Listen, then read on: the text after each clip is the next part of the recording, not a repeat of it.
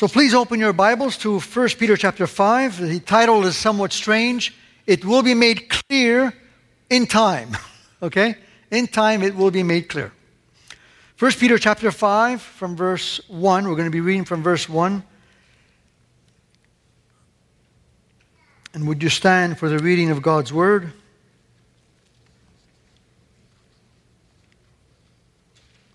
I understand that uh, Darlene and uh, Cordula went to Hosanna this morning and to give a presentation on OCC. These women are unstoppable. We have unstoppable people in church. It's wonderful.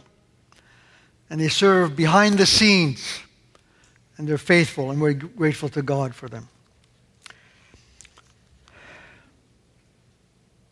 Therefore, I urge elders among you as your fellow elder and a witness of the sufferings of Christ, and one who is also a fellow partaker of the glory that is to be revealed. Shepherd the flock of God among you, exercising oversight, not under compulsion, but voluntarily, according to the will of God, not with greed, but with eagerness, nor yet as domineering over those assigned to your care, but by proving to be examples to the flock. And when the chief shepherd appears, you will receive the unfading crown of glory. You, younger men, likewise, be subject to your elders, and all of you clothe yourselves with humility toward one another, because God is opposed to the proud, but he gives grace to the humble. We bless you for your word. It is alive, it is timely, it is timeless. We thank you that we can read it. We ask, O oh Holy Spirit, that you would illumine our minds, for you inspired these words when Peter first penned them. And we need to know the truth and to make it clear to us. We ask that the Holy Spirit would do that special work of enlightening in the minds of your people. Draw those who are still in darkness to Christ, I pray, and be glorified today in the wonderful and precious name of Christ. Amen. Please be seated. So we are reaching the end of 1 Peter. I was expecting hooray. No.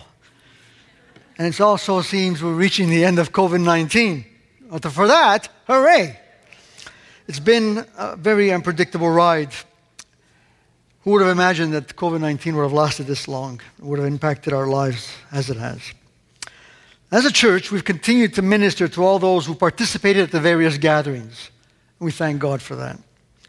Whether on Zoom or in live, thanks in large part to a dedicated team of men and women who have served without wavering. We have uh, not dropped the ball in these months. Isn't that something? Even as we come to the end, to the end of this stretch. With the encouragement, prayers, and faithful financial support of God's people, the ministry of LCF has continued for the last year and a few months. It's been both effective and God honoring. And we are indebted to God for his marvelous grace that has made all this possible. So today we're starting with 1 Peter chapter 5. And as we begin to dig into this chapter, Let's remember the audience that Peter is writing to. Believers who lived in Asia Minor, the names of the church appear in the first chapter, in the first verses. And in all likelihood, these were a mix of Jewish Christians, Gentile Christians, who were, of course, suffering for the sake of Christ, being persecuted for their faith both by Gentiles, the Romans, the Greeks, and by Jews alike. He's writing to these believers to encourage them. That's his audience. Aliens who were the true aliens. People ask me all the time, Are there aliens? Yes, there are. They're here on earth. Yes, there are. Really? Who are they? The Church of Jesus Christ. They're on your street, they're everywhere. People who love the Lord. We're aliens. We're the, al- the only aliens that matter. Every other alien that exists, it makes no difference. And we are the aliens living in this world who do not belong to this world. We live in this world, but we're not of it. And that in itself is a unique situation. And so he's been writing to these aliens, to these believers, living in the Roman Empire. But what he has been saying is so counterintuitive. Rejoice when you're suffering. when things are taken away from you, the Spirit of Christ is on you. When you're being maligned, speak well of them. You're living stones. You are the household of God. Everything is so counterintuitive. I can imagine these believers reading this and goes, "Wow, I didn't know this." But you can read something and then quickly forget it. So, how can words become reality? But they don't stay on paper. You need men and women who walk the talk. Men and women who walk the talk. So that when we see Christians who are suffering and rejoicing, we remember 1 Peter, yes, it's possible because look at this person, look at this brother, look at someone like Lennox and Micheline, look at others like Carmi, anyone who's suffering, anyone who's going through difficulty, look at them. They're rejoicing even as they suffer. We need someone that walks the talk. But most importantly, we need men who will ensure, who are the gatekeepers of the church. So this teaching is repeated over and over. Who walk the talk, who teach this life, this life of aliens who are believers in Christ, who love the Lord and teach the church not to be conformed to the world in which they live. Elders. For this reason, Peter stops speaking to the church. He takes a pause and he addresses the elders. He focuses on them. Four verses for them. Interesting, isn't it? And that's why I've chosen this title Stopping the Spirit of Jezebel. It won't be made clear today. You'll have to hang on for a few more weeks to understand what I'm saying. What we're going to be looking at today, however, are three unmistakable points that stand out right from the beginning of Peter's address to the elders. I will deal with these points by asking three questions. First question To whom are the elders accountable? To whom are the elders accountable? It's a very important question.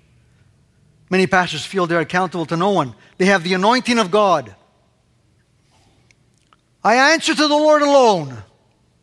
That's how they speak. And some will say, look, look at um, Acts chapter 20. Paul calls the elders from Miletus, the elders that lived in Ephesus, that served in Ephesus, he calls them and he meets with them alone. He doesn't meet with them in front of the church. But, what he shares with them is known to the church. Others will look at Acts chapter 15, when the elders and the apostles got together to discuss a problem that was happening at the church at the time. Jewish believers were imposing the Mosaic law, the Mosaic diet, Mosaic fest- festivals on the Gentile believers.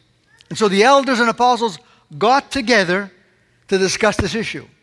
Was called the Council of Jerusalem. It is the first council of the church. And so they say, elders and apostles got together. They are special, aren't they?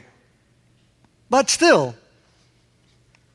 many pastors see that as we decide, the pastor decides, and no one else is involved.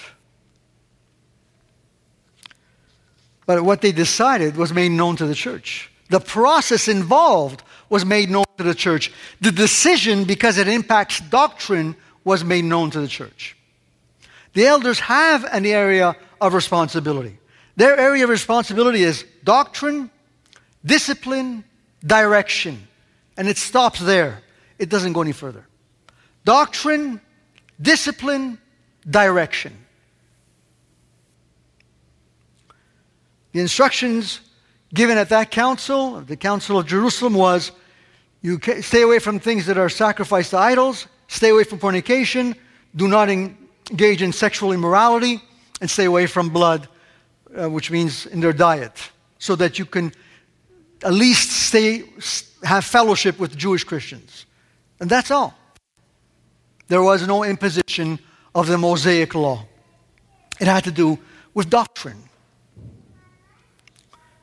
But the process, how it happened, was not a secret process. It was made known to the entire church. And the decision rendered by the elders, along with the apostles, was also made known so that everyone could follow until according to the decision. So, why is it that many pastors today, many elders, but pastors in particular, feel that they are an elite group, that they are special? I don't know why. I really, I think it's human nature. I really think it's human nature. There is a fundamental difference between the leadership of the New Testament and the leadership of the Old Testament. If you look at Moses in the Old Testament, it's completely different from the leadership that we have in the New Testament. When he writes to elders, Peter, he does it in the presence of the church. That's why he stops, he writes to the elders, and he wants the entire church to know what he's telling the elders. Otherwise, he would have written a separate letter to the elders. He doesn't do that. He writes to the elders in the presence of the church so the church knows what he's saying to the elders. Paul does the same in Colossians chapter 4 verse 17. This is an interesting passage. I'm not sure if you've paid attention you read this verse. Colossians 4:17. Paul is writing to the church of Colossus. He's writing to the Colossian believers, and then he says this out of the blue. Verse 17. Tell Archippus, see to the ministry which you've received in the Lord so that you may fulfill it. Imagine saying that. Imagine saying, some, imagine someone writing to the church of here of LCF and telling you, tell John that he fulfills his ministry. Isn't right to me. Privately, he writes to you. You know why? Because the ministers, the elders, the pastors are accountable to you. That's why. I'm not sure if you ever heard of John Knox. He was uh, a man who lived in the 1500s. He was prepared for the ministry. He lived in Scotland. And people were really blessed by his ministry, but he did not want to go into ministry. So he would have home groups. he would bless people with some teaching, but he felt, no, no, go into the ministry. I cannot go. So the church did something very unusual. they went to their pastor and they said, This is what we want you to do. We want you to charge John Knox publicly to enter the ministry. The pastor goes, How can I do that? Because the God's word says that you can do that. And they showed him this passage. We want you to represent us, and on Sunday during the message, you turn to John Knox and you say certain words. And these were the words that um, this pastor, on behalf of the congregation, said to John Knox. And he said, Brother, you shall not be offended, albeit, excuse the old English, that I speak to you that which I received as a charge. So, John Knox, charge. Who has charged the pastor to speak to me? Even from all those that are here present. And John Knox looks at everybody. And he's shaking right now.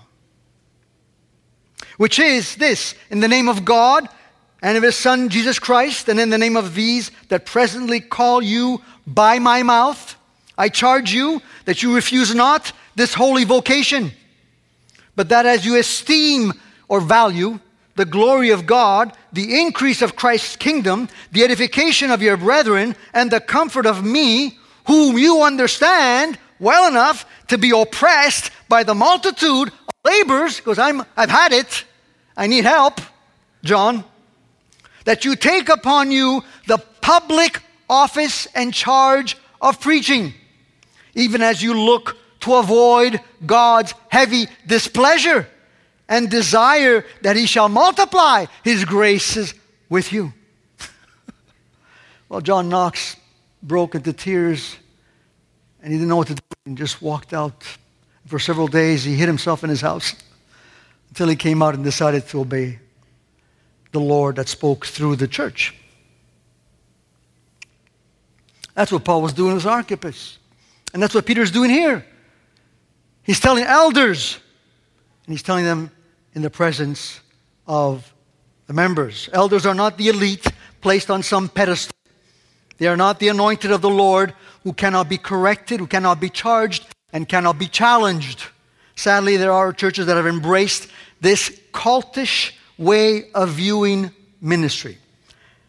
And this is why Peter speaks to the elders in the presence of the church.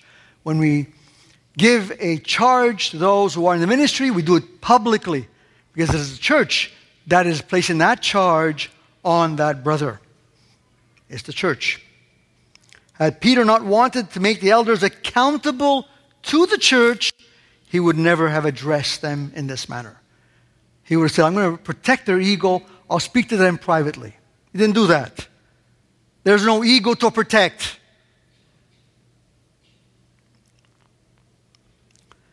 Why does Peter not use his authority? Second question.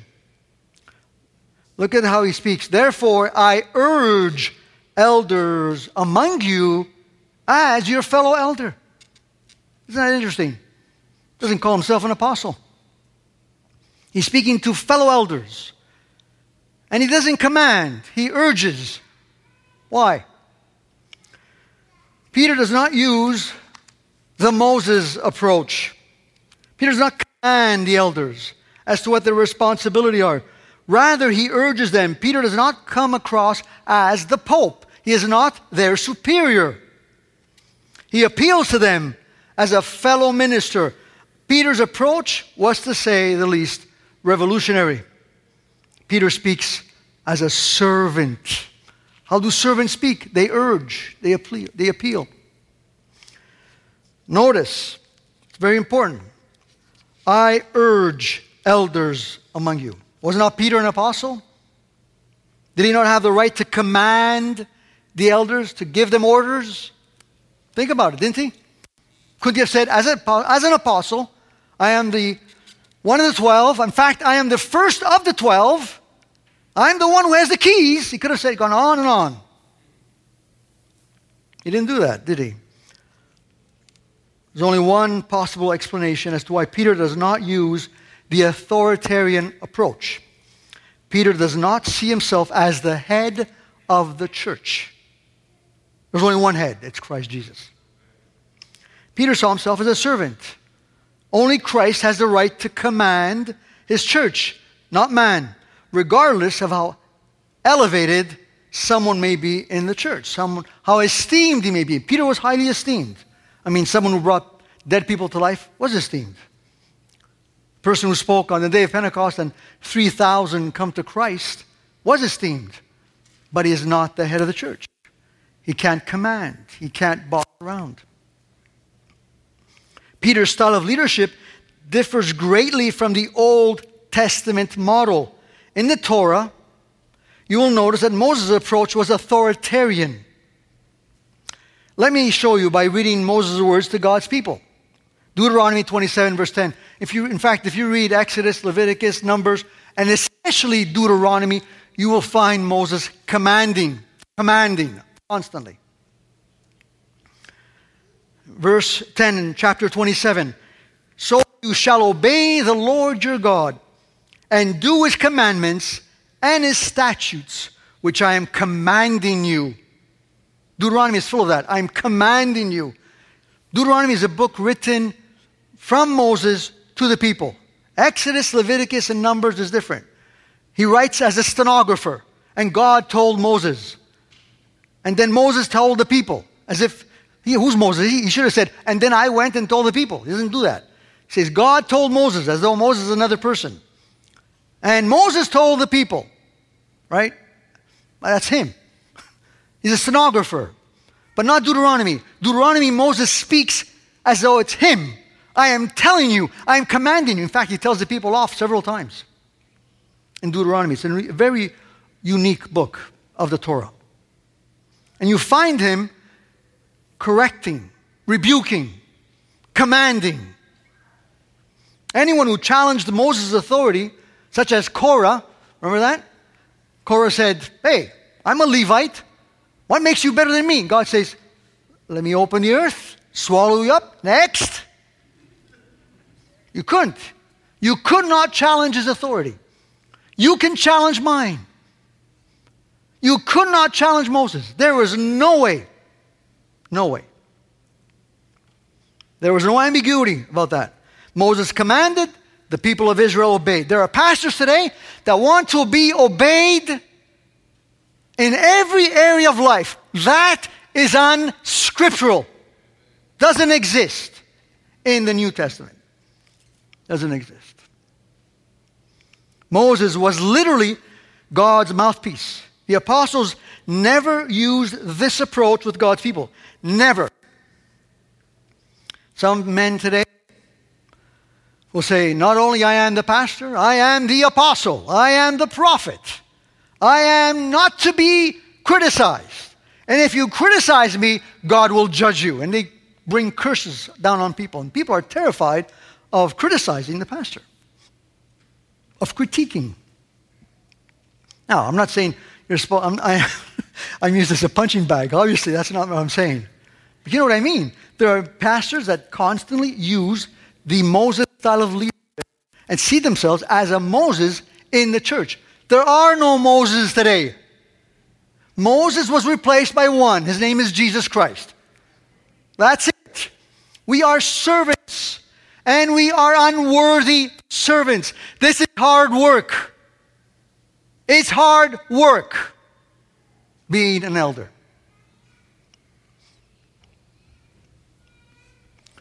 pastors are constantly commanding their people and expecting God's people to do everything they say. Most churches are led by the one pastor model who runs the entire show. If there's one thing the Lord has put in my heart, my wife knows, is to have a team of men around me. We've tried that in the past, it didn't work out. And I thank God that it didn't because I had to learn much more. But now we're grooming uh, another group of men, and we thank God for the way things are developing.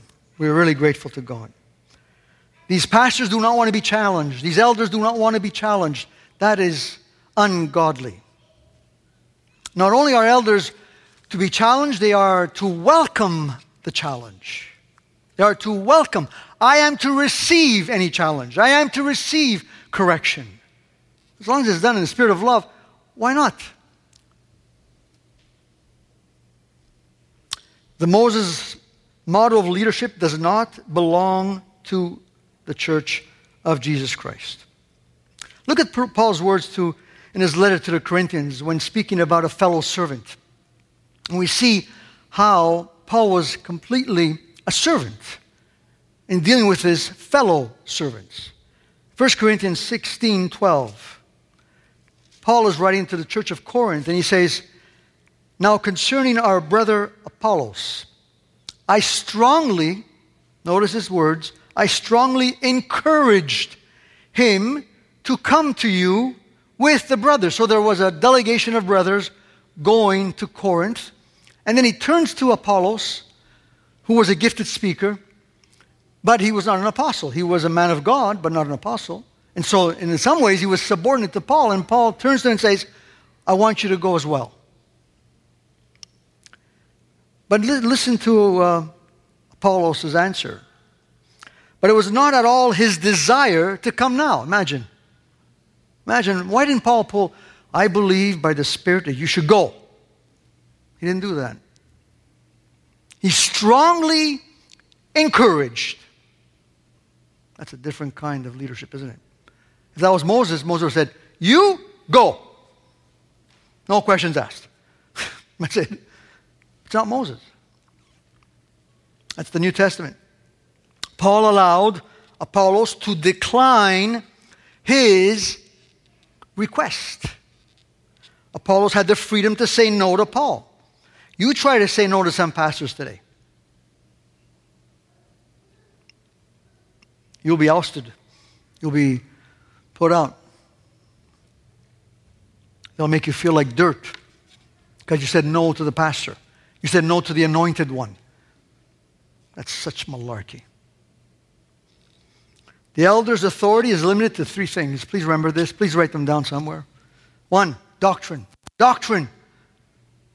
What does the Word of God say? What is the doctrine according to Scripture? The sound doctrine. That is where his authority is. Second, discipline. That makes, making sure that sin does not continue in the church. Remember in 1 Corinthians chapter 5, Paul says, Though absent in body, I am with you in spirit. We are going to discipline this brother. He joins with them in disciplining someone who was walking in sexual immorality, living flagrantly his immorality. And so Paul joins with the church and they discipline this individual because they love the church, they love the name of Christ, they love this brother. That's where the elders kick in. The elders kick in in doctrine, the elders kick in in discipline.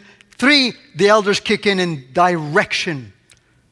Direction. What is the direction we are taking as a church? Are we going to be egalitarian? Are we going to be complementarian? Are we going to embrace social justice? Are we going to embrace wokeism? What is the direction we are taking? This is where the elders kick in doctrine, discipline, direction. That's it. You don't have to ask me about what car to buy, what woman to marry. I can give you an opinion, but I could be wrong. You could challenge my opinion. I told people, look, I don't think you should get married. And their marriage went very well. I've told others, I'm really happy you're getting married. And they broke up. Please do not ask me if you should get married with someone. Don't. I can give you advice, but that is not my area of expertise. Doctrine, discipline, direction. That's what elders are responsible for. Nothing more. That's why we have a board where we decide many things that don't per- pertain to those three areas. They don't, they just pertain to other areas. And we uh, debate them, and sometimes they don't agree with me. Many times they're right. Other times, fewer, I'm right. But that's okay. Those are opinions. There are people in church that are far more wiser, far more expert than I am. I am not the anointed of the Lord in everything. Ask my wife. Believe me, I make a whole bunch of mistakes. I make a whole bunch of mistakes. But somehow people, I'm going to ask the pastor, people calling me which car to buy. Really? Well, why would they ask me that? I don't get it.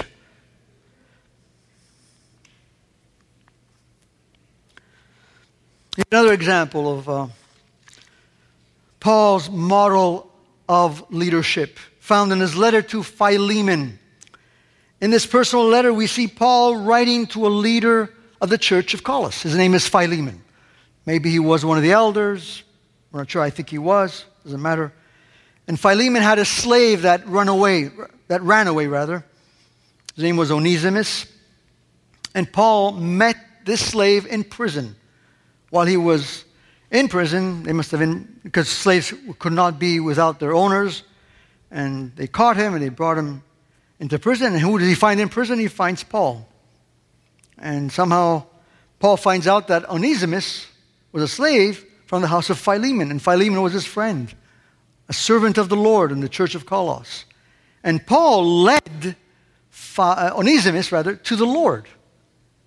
See, in those days, if you were a slave and I was free, I would not talk to you, and you would not talk to me. The very fact that Paul engaged in a conversation shows that Paul lo- treated him with dignity. But not only, he does more than that, Paul. He writes to Philemon. And this is the way he writes. Philemon has one chapter, so from verse 10, he writes this way I appeal. I could have ordered. I'm an apostle. I'm telling you, Philemon, this is what you're going to do. Doesn't do that. I appeal to you for my son, Onesimus, whom I fathered in my imprisonment.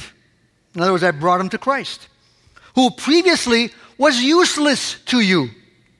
Obviously, because he was a runaway slave, but now is useful both to you and to me. I have sent him back to you in person, that is, sending my very heart, whom I wanted to keep with me, so that in your behalf he might be at my service in my imprisonment for the gospel. But I did not want to do anything, notice, without your consent. He involves him. See, notice how he does it. He appeals to him. And he goes, This is what really should be done. But I'm going to lead you. I'm going to show you how it's done. But I'm not going to command you. I'm not going to order you. He uses words with precision, laser sharp, and he leads Philemon to make the right choice. That's what an elder does. He persuades, he woos, he doesn't order, he doesn't command. I did not want to do anything without your consent, so that your goodness, notice why he does it, he does it so that he says, I'm going to make you shine, Philemon. I want you to treat this man who has caused you great hurt financially, has maybe caused others to do the same thing. We don't know what happened with the, um, the fact that he escaped this way. But I want you to shine in this moment, Philemon, so that your goodness will not be in effect by compulsion. I don't want you to feel obliged to do this. I want it to come right from your heart, but of your own free will. Isn't that beautiful? That's what an elder does. That's hard work. It's not easy. I always tell people, you know what? I am paid by a church that every week I'm called to correct speech. Imagine. I could pay my I could speak myself out of a salary. It's hard work. Very hard work. Paul avoids commanding Philemon to receive Onesimus as a brother in Christ. Paul had every right to command. He doesn't. When speaking to his fellow brother in Christ, he doesn't resort to orders. He makes extra sure that Philemon does not feel that he is below himself. Paul urges, he appeals, he persuades. This is the language of the New Testament elder. An elder is not someone who goes around giving orders. He is not a bully. You know how many times people have told me, you need to tell that brother what to do. No, I don't. No, I don't. I need to do what the Lord asks me to do. Already, the work of the elder is difficult in itself. Consequently, the elder has no right to be offended when his advice is not heeded. If I give you an advice on something because you ask me and you don't do what I tell you, that's okay. Now, if God's word says something and you don't do it, then I'm concerned. And that's what the elder does. The elder shows concern when God's word is not heeded. He prays. He goes up to the person. He tries to talk to him. This is what the word of the Lord says. We love you. That's different. But the elder does not use his authority to bully.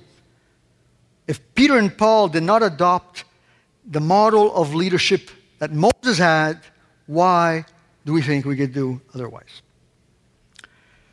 So, what is the relationship of the elder vis a vis the church? Notice this. Therefore, I urge elders, what does the word say? Among you. Among you. The elders are among, the elders are not over. I am not over. I am just right now because of this platform. I am not over you. No elder is over the people of God. We are among the people of God. Now, if you look at Moses' example, we see that he was over the people of God. He was placed above everyone, everyone, including his brother, who was high priest, and his sister, who was greatly used of God. Her name was Miriam. But one day, Miriam and Aaron went up to Moses, the high priest, and Miriam, his sister, the one who saved Moses when he was still an infant. Remember that? Placed him in a basket and made and followed the basket down the Nile River until Pharaoh's daughter picked up the basket. Well, we have here two individuals who were very important in Moses' life. And they go up to him and say, Moses, you married a Cushite. You should never have married a Cushite. They correct him. Big mistake. Big mistake. Yes, they were older than he was. Yes, they were highly used of God. Yes, they were important in the eyes of the people. But Moses was above everyone else. This is what happens. in Numbers chapter 12. Then Miriam and Aaron spoke against Moses because of the Cushite. Now, some people say he married a black woman because Cushites were typically black. Please understand, that's not the reason why they were upset at him. There's no color problem in those days. We made it a problem today. It was a fact that he was, she was not a Hebrew. She was outside of the Hebrew people, a Cushite. He says, why would you do that? Now, some say, but then, wasn't she already married? Uh, rather, already married? Yes, most likely his first wife died. Remember, he lived up to 120, and that's a long life. So his first wife must have died, and he remarried. But he marries a Cushite. Obviously, someone who feared the Lord, because why would he marry someone was an idol worshiper? He wouldn't do that. God wouldn't let him. So they, they say to him, Is it a fact that the Lord has spoken only through Moses? Has he not spoken through us as well? He has. Look at Miriam, she prophesied. Look at Aaron, he would constantly speak on God's behalf to the people of God. And the Lord heard this. Look what it says. Now the man, Moses, was very humble. He didn't say a word. He just stood there and he thought, I did wrong. I shouldn't have married a Cushite. And he just lowers his head. More than any other person on the face of the earth, and the Lord suddenly said to Moses and to Aaron and to Miriam, You three, come to the tent of meeting. And so the three of them went. And the Lord came down in a pillar, and they thought, Yeah, God is going to support us in this. The Lord comes down in a pillar of cloud and stood at the entrance of the tent. And he called Aaron and Miriam. And when they had both come forward, he said, Now hear my words. If there is a prophet among you, I, the Lord, will make myself known to him in a vision. I will speak to him in a dream. It is not this way for my servant Moses. He is faithful in all my household. With him I speak mouth to mouth, that is openly, and not using mysterious language. And he beholds the form of the Lord. So why were you not afraid to speak against my servant, against Moses? And the anger of the Lord burned against them. And he departed. Boy, that was terrifying. Immediately after that, Miriam is struck with leprosy. You cannot, you could not speak against Moses under no circumstance. You couldn't say this Moses, I don't like the shoes you're wearing. Bang!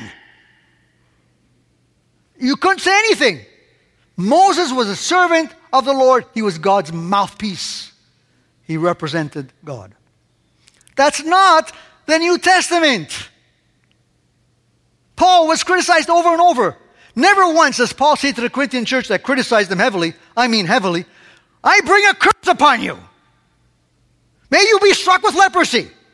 No, he said, the more I love you and the less I'm loved. He kept serving this church that belittled his ministry, that opposed him, that didn't agree with him. He kept trying to win them.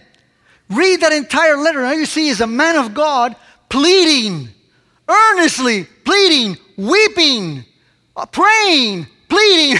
That's what Paul does. That's what the elder does.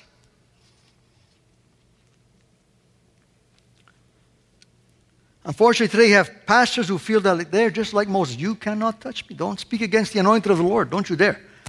I am the anointed of God, and don't you speak against me. That's what they say over and over. I'm the anointed of the Lord. That is ridiculous. We, the church, is anointed. We have the anointing. That's what John says in his first letter. There are evangelists and pastors who live lavish lives, like celebrities, and people are not permitted to say a word. They have many, many cars and many houses and planes. Don't say a word because I'm going to call the curse of God on you. People are threatened when they correct a pastor. The role of the elder is one of the servant among the people of God. Now, God's people are not the masters of the servant of the Lord. We know that. Christ is the master, but they are accountable to the church. And to be an elder is hard work. As an elder, I'm not here so that people place me on some special pedestal to be honored above everyone else. You're not to follow blindly everything I say. In fact, you are called to judge what I say, to see if it's in line with Scripture, Not only must I not be offended when your criticism, there, there's a criticism of my message, my advice, my opinion, but I must receive it with humility and evaluate it. That's what elders do. And if someone can't do this, he has to learn to do this because it's not in our nature. Most of us are like children. As soon as we get criticism, we flake, we, we get upset, we, we, we try to protect ourselves. An elder is one who has learned to take criticism like a father takes criticism from his children, like a mother takes criticism from her children. The elder is one who's learned to do this. Sadly, many pastors feel, they feed rather, off of the accolades they receive off of God's people. And they fall for the Moses style of leadership, and the people support the Moses style of leadership. You have thousands of churches where it's run by one man who remains unchallenged, and then you have that one man eventually falling and wreaking such havoc and causing the name of the Lord to be blasphemed. Paul flatly condemns this style of leadership, the celebrity status. Look at 1 Corinthians chapter 3. Look at verse 4. For when one person says, I am of Paul, and another, I am of Apollos. In other words, I enjoy Paul's ministry. Well, I enjoy Apollos' ministry. I find him to be very effective with his Greek. He knows the language so well. He does such a wonderful job of delivering the message. He is so gifted. And that's what they would do. They would compare one to the other. I am with Paul, I am with Apollos. Aren't you behaving like everyone else? Seeking celebrities. We want celebrities. We, we need celebrities. Paul says there's no celebrity in the church. There's only one. His name is Jesus. We're servants. That's what we are. Servants through whom you believe. God used us, unworthy servants, with our weaknesses, with our shortcomings, and He used us and He brought you to Himself. So then, verse 21, no one is to be boasting in people. Do not boast in a pastor. Don't pit one pastor against another, he says. Don't you dare do that. We're servants. That's all we are. Now, when people come to me and say, John, you know, when you speak, you don't speak like the other pastors. Oh, it's amazing. There's part of me that wants to embrace that and say, Thank you, my brother. I really I was looking forward to that. But I have to kill that every week. I have to kill that. We have to kill it and you have to help me kill it. All things belong to you, whether Paul or Apollos or Cephas, that's Peter, or the world or life or death, or things present or things to come. All things belong to you, and you belong to Christ, and Christ belongs to God. It says, You're the church, I'm the servant. Imagine a bride, and she's getting ready for her wedding, and there are people working around her, preparing her dress, taking care of the jewelry, making sure that her shoes are, are, are look beautiful and they fit well and she's not in pain. And they just take care of her hair and someone's taking care of her eyebrows and whatever else they do. I don't know the whole thing, but you imagine. Nobody's looking at the people around and says, Wow, I like the way you do it. Oh, that's amazing. Everybody has their eyes and their gaze on the bride. And that's what we are as elders. We work around and making sure the bride is ready for the bridegroom. No one should have their eyes fixed on us. No one. So when we come with doctrine, it's because we're preparing the church. We come with discipline, it's because we're, we're preparing the church. We come with direction, we're preparing the church. We're looking at the church. How can we get the church equipped for good works? How do we get the church ready for the bridegroom? How do we get the church released so that it uses the gifts that God has given her for the glory of God? That's what we're concerned about. It is not that, oh, John says this. Doesn't matter what I say, it's what the Lord says. Doesn't matter. No personality cult in the church. There's no room for it. There's no room for the personality cult. Now we have one person who carried this out perfectly. Perfectly. It's Jesus Christ. Look at uh, Philippians chapter 2, verses 3 to 8. It says, Paul writing to this church says, Do nothing from selfish or empty conceit but with humility, consider one another as more important than yourselves. Do not merely look out for your own personal interests, but also for the interests of others. Have this attitude in yourselves, which was also in Christ Jesus, who, as he already existed in the form of God, did not consider equality with God something to be grasped, but he emptied himself by taking the form of a bondservant and being born in the likeness of men and being found in the presence in appearance rather as a man he humbled himself by becoming obedient to the point of death death on a cross. Did jesus draw attention to himself? He could have. But isaiah tells us that he had nothing comely. He wasn't attractive in appearance. Was jesus charismatic? No he was not he comes as a nobody his interest was to lay down his life for his bride. He loved his church, and he loved her right to the very end. He paid the ultimate price. That's our example. That's our example. May the Lord raise up elders who follow that example. Death to self. Death to self. Because if we don't die to self, we cannot be the elders God wants us to be. We can't. May God give us the grace to die to self. Please pray for me that this what I spoke about today that the Lord put in my heart throughout this week. And I had great difficulty putting it together because I wasn't all that focused. I wasn't, I had a hard time. But God has given me grace to do it and to deliver it today. Please pray that God will give men to LCF who follow this model of leadership that I just spoke of. This model, nothing else. Men who do not draw attention to themselves, Men who do not go around acting like bullies. Men that do not adopt a Moses style of leadership. Men who serve, welcome criticism, and follow the example of Christ. It's hard work. May God grant us the grace to fulfill it. Pray with me, will you? So, Father, we come to you with grateful hearts. Thank you for revealing truth to us. We need it. We need it every single day. The more we grasp the truth that is in your word, and the more we are refreshed, encouraged, and when we welcome it and when we uh, flesh it out, there's such joy in obeying you. And we want to obey you as a church. We have wonderful people in this body, Lord. But we know how the enemy can be very crafty and subtle with his ideas. Deliver us from that mindset that we only a few men can give orders in this church.